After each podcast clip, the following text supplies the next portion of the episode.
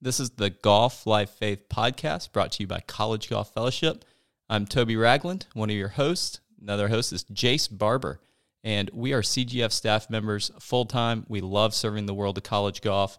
And this podcast is going to be conversations uh, with our PGA Tour partners, with CGF, and other partners in the world of golf. And we hope you learn a lot. Uh, we certainly will along the way. Hope you join us for the journey and learn all areas golf, life, and faith. Hey everyone, Jayce Barber with College Golf Fellowship here. Scottie Scheffler is going to be our guest on the show today, and he doesn't need much of an introduction, but I just want to run through some of the incredible highlights and statistics that come alongside Scottie. He was an incredible junior and amateur golfer. He won 74 times in Texas uh, as a junior golfer, golfer. You heard that right, 74 times. He was a part of the Walker Cup team. He played in the U.S. Open as an amateur. He was the NCAA Freshman of the Year, and the list goes on. Uh, as a professional, he won two times on the Korn Ferry Tour. He was 2019's Korn Ferry Tour Player of the Year. Uh, he was only the 11th player to shoot 59 on the PGA Tour.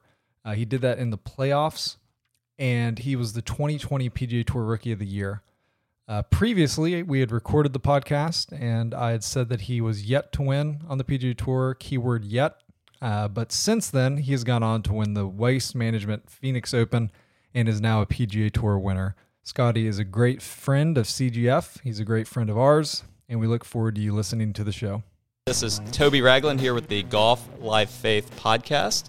We are sitting in a house on St. Simons Island that we have rented for a CGF retreat. Uh, we're joined by 12 college golfers. I've got Jayce Barber, co What's up? How you doing, Toby? I'm great. We just Look, played some golf. Yes, we did. We watched some golf this morning. It was great. Yeah, so we are also joined by Mr. Scottie Scheffler playing in the RSM this week. Scottie, how's it going? It's going good. Thanks for having me on. Yeah, let, we're just going to dive right in and ask you some questions, see how it goes. What I want to start with is you know, this is a very generic golf question, but what's your lowest round? My lowest round is 58. Um, I've shot 59 twice now, and then I shot 58 a few weeks ago. Just fun. So walk us. I mean, so you've shot 59 twice. I didn't even know that when we were thinking we were going to talk about 58. But what what is shooting 58? Walk us through that round. So I I haven't been playing very good this fall, and I notice when I start playing better in tournaments, I have some pretty like really or some pretty good rounds at home. And I was thinking to myself, I haven't really had a crazy round at Royal Oaks recently, and so I was going into our last round before I left for um, Mexico. And I was testing out these different putter grips. I went through like a putter grip experiment just because I was having trouble getting my uh, hands comfortable on the club and in the same position each time. And I was going through the testing, did it all. I found one I was comfortable with, played a few rounds, and I went out to Royal Oaks. I played in our regular um, Friday money game, and I just got really hot. Just made a, a, I mean, a ton of birdies. so really when you shoot 58 in a money game, do you do you win any money? Well, usually I w- would win a ton of money. This time I didn't win as much money because I went on another podcast and I made fun of the guys that I play with and said that I don't give them nearly enough strokes, thinking they wouldn't listen to this podcast, but they listened to it and then I paid the price for it, literally. Classic. if you shoot 58 and you've given too many shots, that's you're giving too many shots. Let's be honest there. I don't think they're going to give me any back after shooting 58 though. yeah, and I guess if you shoot 59 on the PGA Tour in an event, then they're probably thinking you can do that when you're home. So it makes a little bit of sense of strategy on their part. It's good strategy on their part. Really good. So we've we've established you're really good at this game. So the Ryder Cup, we we got to see a lopsided victory there. Um, also, a uh, post Ryder Cup interview with the team that was fun to watch. But tell us about that experience. I mean, the experience was was crazy. I, I dreamed of being on that team pretty much as long as I've been playing golf. I love the Ryder Cup. I love playing for our country. I mean, it was just a I mean, a really a dream come true for me to be on that team, and then for us to win in the fashion that we did was really cool as well. Just, I mean, wasn't close. It was it was nice. It was a good week. At what point did you feel like you guys were pulling away a lot? What was the comfort level at that lead? I don't think you ever really feel that comfortable. I think the pressure is still there. And Bryson and I on Saturday afternoon flipped our match. And it was one of those situations, I can't remember exactly what the point differential was, but it was something where if we lost our match, it's really worth two points just because um, we go up one or down one regardless. And we're going out Friday afternoon and we're one down going with like four holes to go. And I kind of look at the leaderboard and we had won every session from then three to one. So it was nine three. And then I think it was 10 5, I believe. And so if we lose that match, Bryce and I do, it goes to 10 6. And 10 6 was what it was at Medinah in 2012. And so for us to be able to flip that match in the afternoon and go up 11-5 was definitely huge but going into sunday it still doesn't really feel safe because i mean anything can happen and fortunately we got off to a hot start and closed it out early and was able to kind of enjoy the rest of the afternoon on sunday So let's uh, let's talk about Sunday though. So you're playing Jon Rahm. He's been playing lights out, especially this week. And then you come head to head with him, and you get off to an insanely good start. So just talk us through not only the start, just like the mental space you were in going into the round, um, but then the way that you started and really keeping it pretty solid all the way till the end, beating him. I mean, I was really excited to go play that match. He had gotten the better of us most of that week. I think he was 3 0 1 going into that, and the only other match that he had was against Bryson and I Friday afternoon. And we played pretty well to have that match. Um, and, and the guys were excited for me too. That was, was what was really cool. I found out how I was playing against him. I was in the training room getting worked on, and DJ got a text with the pairings on it, and he was all jacked up for me because I was the one who was able to play Rahm. And you know, th- th- those little things that kind of happened in the team room was really cool. It wasn't like anybody was, you know, extra nervous for me playing against him, me being probably one of the last guys on the team and the lowest ranked player. Um, so that things like that are really special, and that was what was really cool about our team atmosphere. And going into the match, I just wanted to get off to a good start. I mean, literally just hit the fairway on one was all I was thinking about. Just, I mean, got to get off to a good start. And he gave me an opening on number one, didn't hit a great wedge shot, and I took advantage of it. And from then on, I just kind of got rolling. And it's I, I built a big lead, but once again, you don't really feel safe. I mean, I lost number five to go three down, and then I birdied six to have the hole, or sorry, three up, and birdied six to stay three up. Mm-hmm. And with a player like that, I, I mean, a lead is never never comfortable. I had actually, I got up pretty big on him in the match play this year in Austin as well, and he kind of he can pull some stuff out of his hat pretty quick. And I mean, he ch- ended up chipping in on me on that match in Austin and doing all kinds of stuff. And um, I definitely didn't feel safe at three up. Yeah, absolutely. Now, how did that compare to you being on the Walker Cup team and, and playing those team events um, back 2017? Yeah, te- the team events are, I mean, they're my favorite memories from my golf career by far. Just being able to play with a partner representing your country is extremely special. And I've played both of them in front of a home crowd, which is really cool as well, just to have that kind of crazy support because you go through PGA Tour schedule, you know, playing 25 weeks weeks a year. And I mean, nobody watches me play golf on the PGA Tour Thursday through Sunday. So going into those team events when you got a crazy crowd is, is really exciting. Do you remember? Do you remember the final like point score from that Walker, Walker Cup? I don't remember exactly, but I remember it was very lopsided. I think in both of those tournaments, it was some of the most lopsided wins that we had.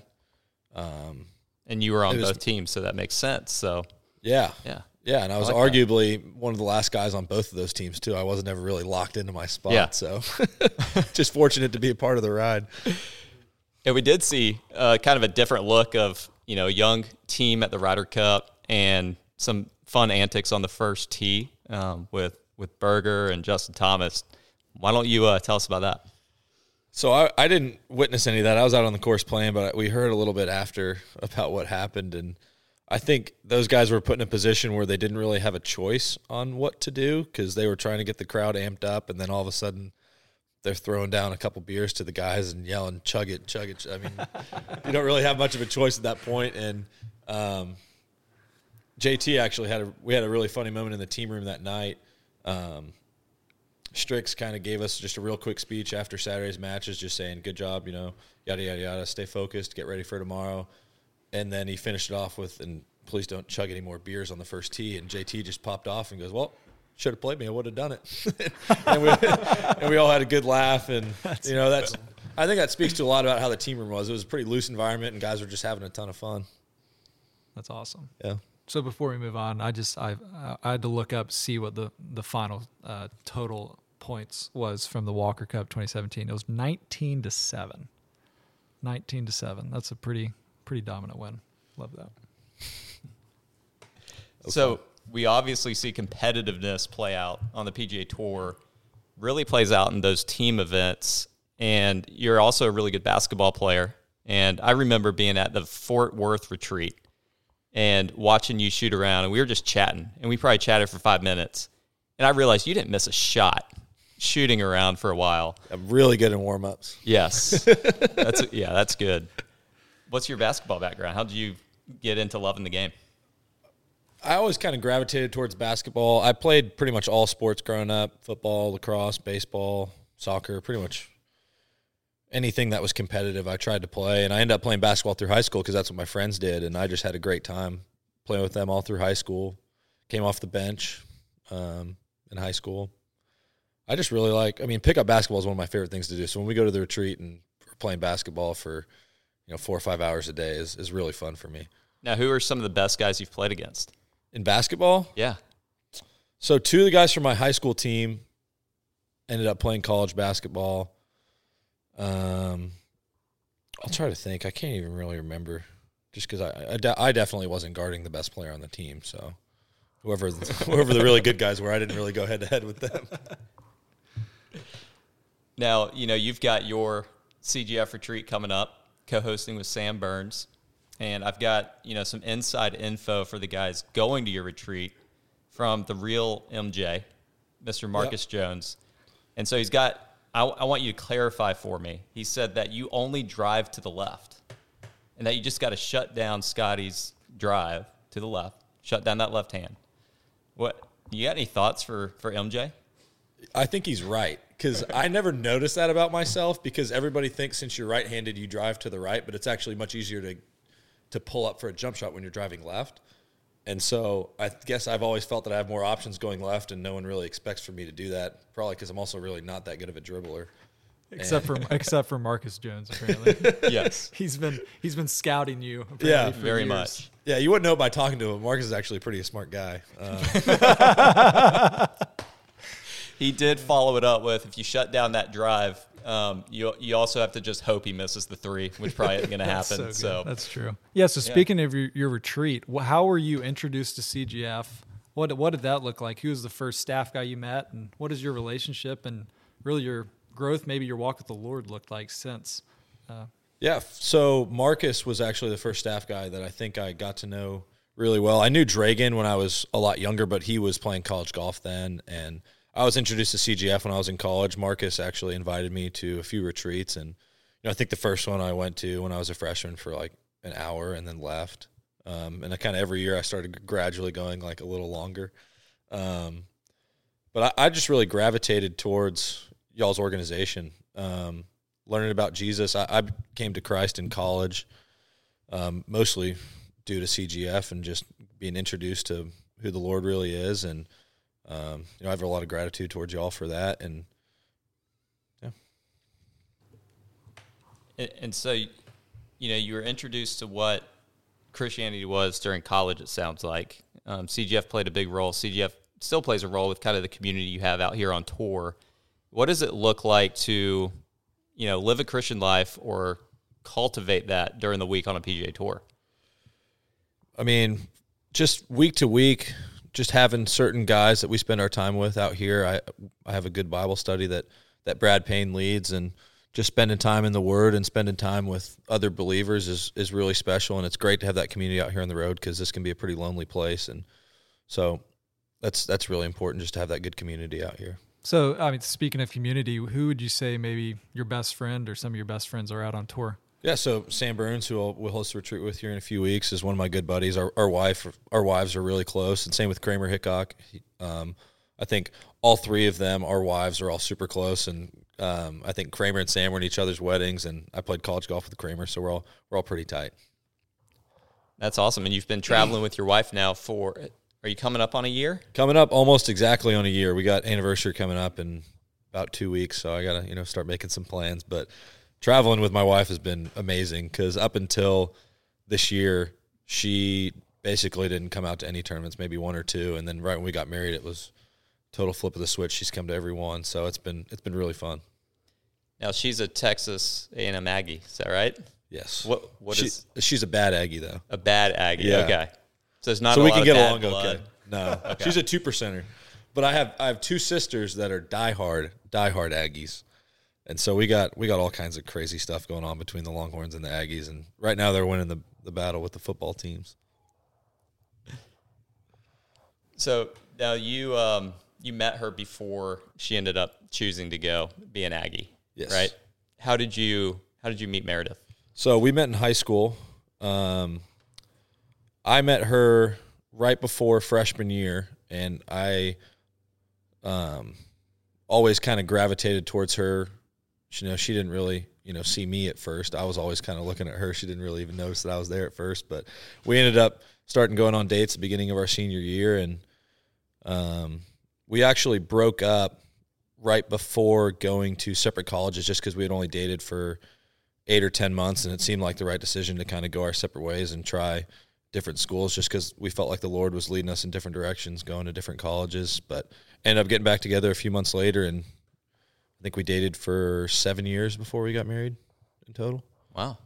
Yeah, a long time. I, I waited a few extra years that I probably shouldn't have. All right. So you start at Texas, and uh, how was? Tell us about your freshman year. What was that like? So my freshman year, when I first got to school, I was really lost. Um, I would say that I was very insecure, extremely shy. I didn't have a ton of self confidence, and that's because I didn't have a faith. I didn't have really a purpose. I didn't know what I was doing, and so you're able to live, you know, under the guidance of your parents, and you know, get surrounded by friends and be distracted and things in high school. But all of a sudden, you get to college, and I'm all alone, and I just have no idea what to do. And that's when Marcus kind of came into my life, and we started talking about a few different things about faith. And I started going to church on my own, and just learning about who Jesus was, basically. Now, like a struggle struggle during college. Do you have? I remember you had back pain. Is that is that right? Yeah. So I still remember it like it's yesterday because every time it rains, I kind of get PTSD. But what happened was my freshman year, I felt great the whole year. I played good. I was able to win a couple times. Um, whatever it was, I played good my freshman year. Going into sophomore year at the USAM at Olympia Fields, I am playing some of the best golf I've played in my life. And going into the tournament, I'm playing fantastic. Everything's feeling good. Start on number one at Olympia Fields. I birdie it, the par five, make a birdie. We get to number two. There's this tremendous downpour, and my body kind of just cools down with the rain. Temperature goes down, and all of a sudden my back just locks up. And basically, for the better part of two years, I played golf in a decent amount of pain. Just first of all, because I love playing golf and I was on the team and I could still play decent, but day to day stuff was pretty brutal just with how my body was. My hips got so far out of whack that it put so much stress on my lower back that no matter basically what happened, I couldn't get my hips back in line. And, you know, the people at UT couldn't figure it out because we looked too much at the spine to see what was going on. And there was actually nothing wrong with my spine. It was just my body was so out of whack that it was just putting stress on areas where it shouldn't have been. And that was a really long couple of years trying to figure out how to swing a golf club, being in Yeah. pain. and when did you get an idea of what exactly needed to be fixed to get it better? Um, so I've worked with the same trainer since high school, and he's been a big asset to me in my professional life. He travels with us every week out here. Um, his name's Troy Van Biezen, and um, he's kind of the one who basically keeps me in line now. And it's something that I didn't really know how to fix at the time, and it's not a uh, a popular way of thinking. I think with certain trainers and chiropractors, it's a little bit of a different viewpoint on how to protect your body, and so.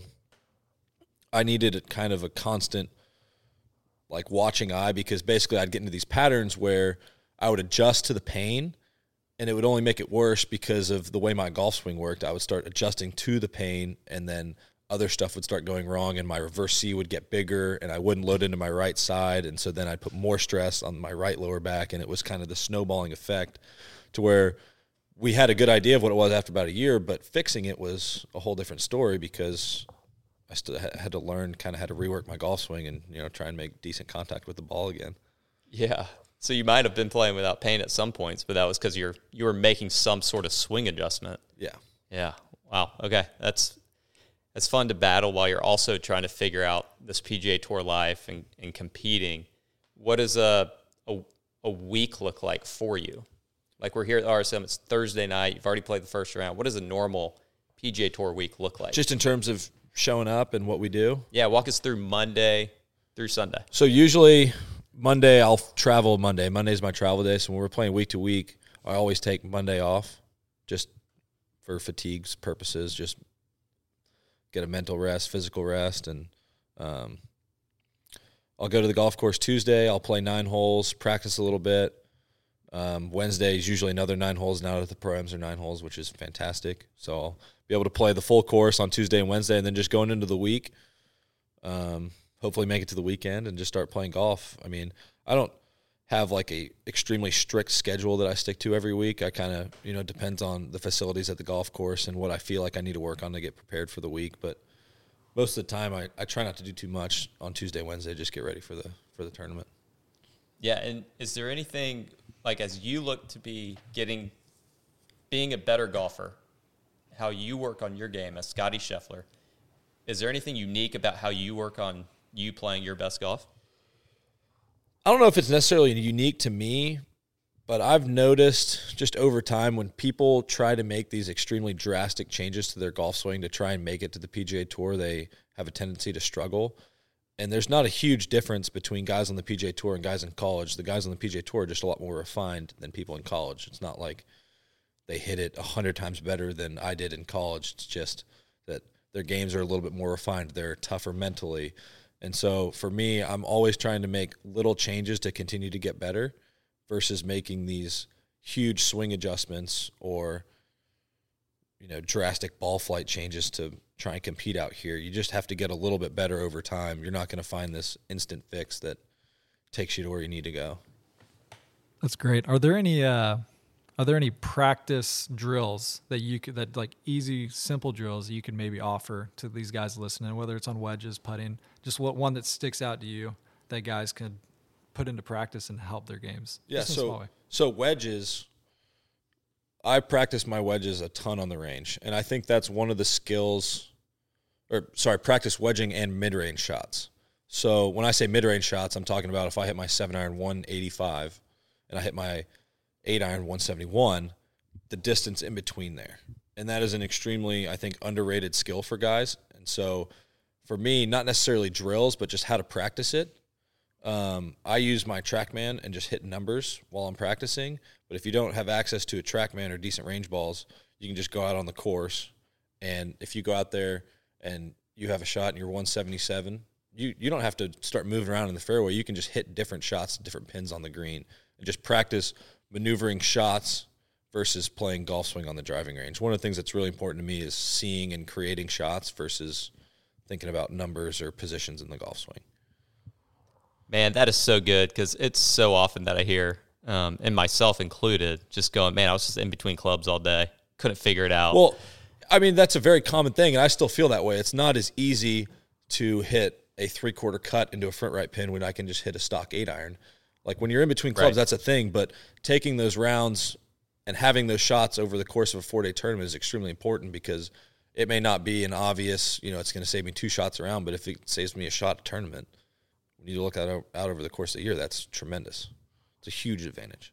That is. Jayce, you got some uh, fun questions we could ask him here at the end. I know we had some good ones with Seth. What do you Yeah, think? let's do some rapid fire. We'll give you like five questions. Just first answer that comes into your head. Go with it. Quick answers or Yeah, just quick answers. Uh, what is your biggest fear? heights? Heights. I think you mentioned that there's a story that goes along with heights. Maybe Oh, like yeah, hiking. yeah. Let's tell the story and then we'll do another four. Uh, this is going to be a longer one, but Yeah. So um, we went on vacation two years ago with now my wife's family, but we were just dating at the time, and they took us to their house in Telluride, Colorado. And Meredith has always wanted to take me skiing. I've never been skiing. I don't like heights. I don't know how to ski. I don't want to hurt myself. So we go in the summertime, which I'm like, this is great. We'll just go hiking. It'll be fun. And we're hiking up the ski slopes, but they're obviously you know not snow because it's summertime. And I'm looking around, being, just being like, thank the Lord, this is not the wintertime. I don't have to ski. But eventually, we start going high enough up on this mountain where I think it was a little bit earlier in the summer, so the snow hadn't melted off. And so I'm in my regular sneakers hiking up like the side of this cliff, and we pass like the don't go signs. It's like the path is closed back here. We end up getting to this like embankment where we're going to go from one ski like runway to another one. And it's this slope of pretty much ice and then a cliff. And I'm like, okay, like you're going to walk that way. Like this is happening. And we did it for a while and we get to another point and you start turning up this way and it gets even narrower. And I'm like, if I slip, I'm going down off this cliff. And we're out there, we're with Meredith, her sister, her cousin, who is the adrenaline junkie, taking us on this journey, hiking in my sneakers on ice up the side of this mountain. And I'm basically like getting ready to have a panic attack here because all I see is myself just sliding down off that little ice embankment off the cliff. Yeah. And her sister, she's kind of afraid like I am, and she starts crying. And I'm like, this is great. She's crying. This is perfect. We're turning around. And so I just start going, Haley, Haley, she's crying. We're going. And we just turn around and dipped out. And that was it. And I was like, I've never been so happy to see someone I'm close to just start crying. It was just, I, I, couldn't have been happier watching her cry. I'm like, all right, Steffi, let's go. This is perfect. How much longer would you have gone before you started crying?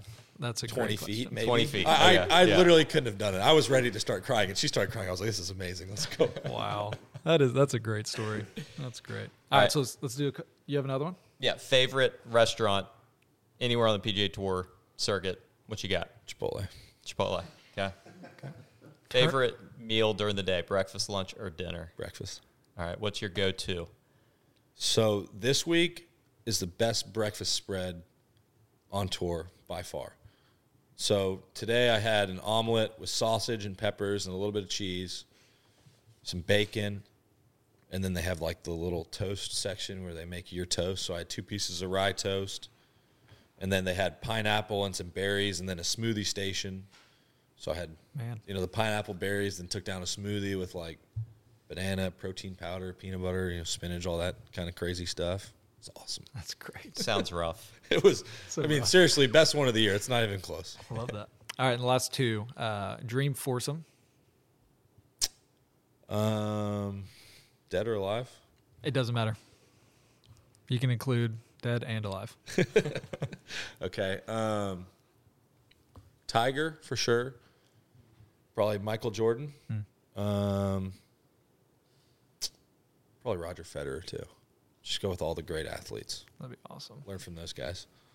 That is that is good. All right, my last question for you.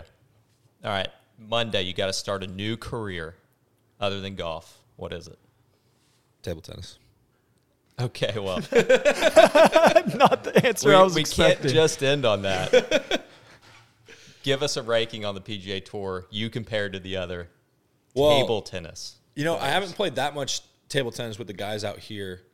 I know Freddie Jacobson is the best, and that's okay. undisputed by anybody. I know Kuchar's supposed to be really good, but Freddie is like way better than the rest of us hands down.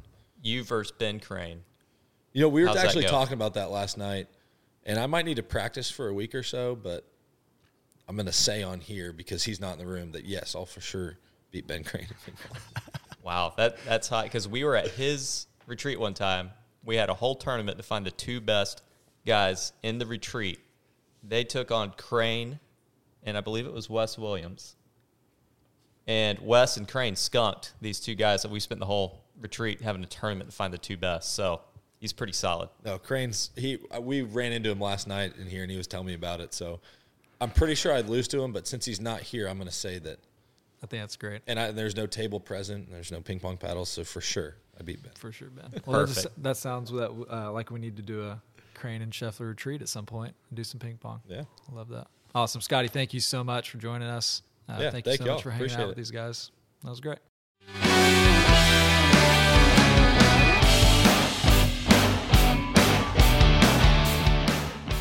Thanks for taking the time to listen to the Golf Life Faith podcast. Whether you're a college golfer, a coach, or you just love golf, we'd love to hear from you.